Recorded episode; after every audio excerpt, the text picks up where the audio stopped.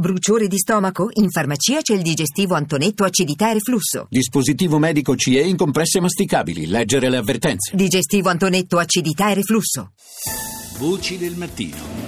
Le 6.40 minuti e 21 secondi, buongiorno di nuovo da Paolo Salerno per questa seconda parte di Voci del Mattino che apriamo parlando eh, di Asia e partiamo eh, dalla Thailandia, dalla morte del re Bhumibol, eh, una morte eh, che per certi versi era attesa dalle condizioni fisiche del sovrano ormai da tempo eh, malato, ma che certamente eh, apre una, una, serie di scenari per quanto riguarda il paese asiatico. Ne parliamo con Nicola Casarini, responsabile di ricerca per l'Asia orientale presso l'Istituto Affari Internazionali, lo IAI. Buongiorno Casarini, grazie di essere con noi.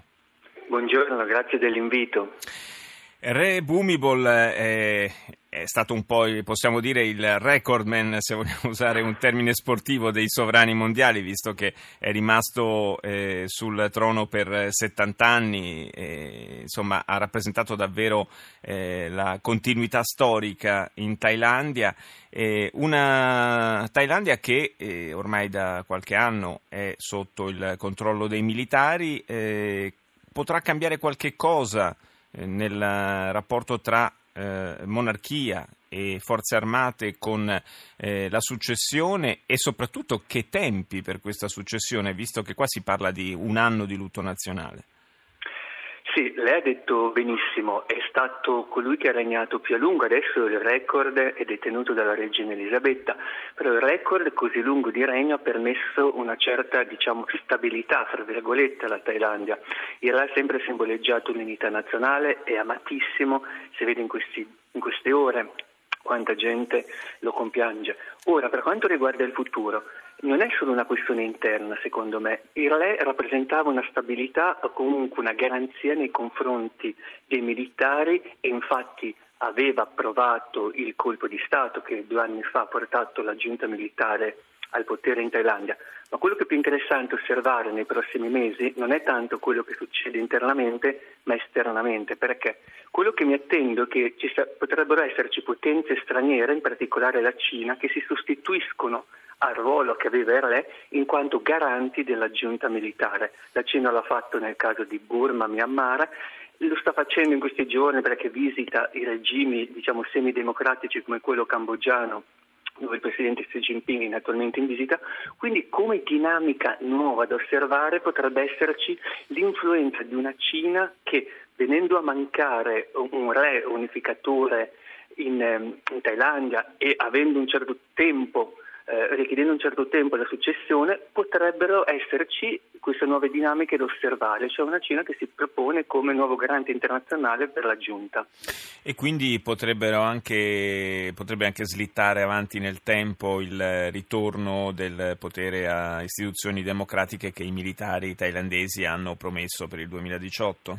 Certo, potrebbe succedere qualcosa di molto simile a quello che è successo in Myanmar, che è di fianco, ovvero che una, una giunta che ha dire, rallentato parecchio il processo di democratizzazione e che solo adesso, negli ultimi anni, dietro pressioni occidentali, con una Cina che ha accettato questo nuovo corso, si è aperta a una graduale democratizzazione. Potrebbe succedere questo, eh, possiamo, anche perché la Thailandia è all'interno del gioco del sud-est asiatico un tassello importante, per cui la Cina sempre di più cercherà di controllare o comunque di avere dalla sua parte quanti più paesi dell'ASEAN possibili, proprio perché ci sono questi contenziosi aperti con il sud-est asiatico e dove la Cina sta giocando il grande gioco con gli Stati Uniti per il controllo dell'area.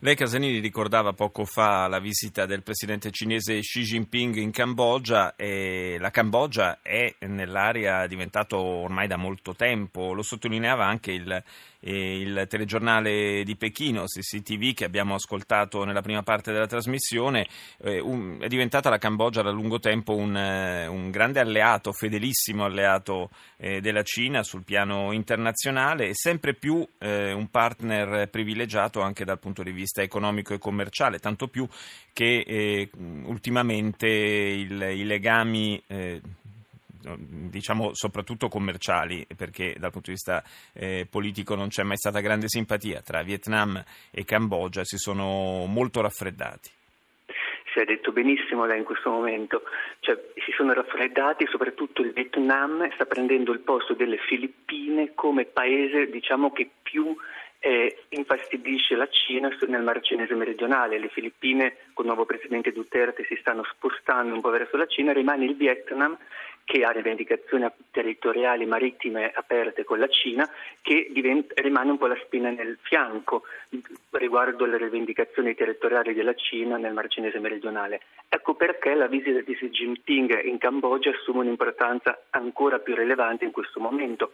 È arrivato Xi Jinping promettendo moltissimi soldi di investimenti, addirittura la costruzione dell'alta velocità in Cambogia, di un aeroporto a Siem che è la seconda città della Cambogia, quindi con un chiaro intento di sottolineare quanto la Cina sia pronta a pagare quindi il, l'appoggio che ha ricevuto dalla Cambogia negli ultimi anni, soprattutto all'interno dell'Asia, nell'Associazione i, dei Paesi del Sud-Est Asiatico, quando c'era da um, proporre una dichiarazione congiunta nei confronti di una Cina sempre più assertiva, beh, la Cambogia è sempre stato il paese che ha bloccato tali iniziative, mm. tali dichiarazioni e quindi la Cina in questo momento sta ripagando questo favore.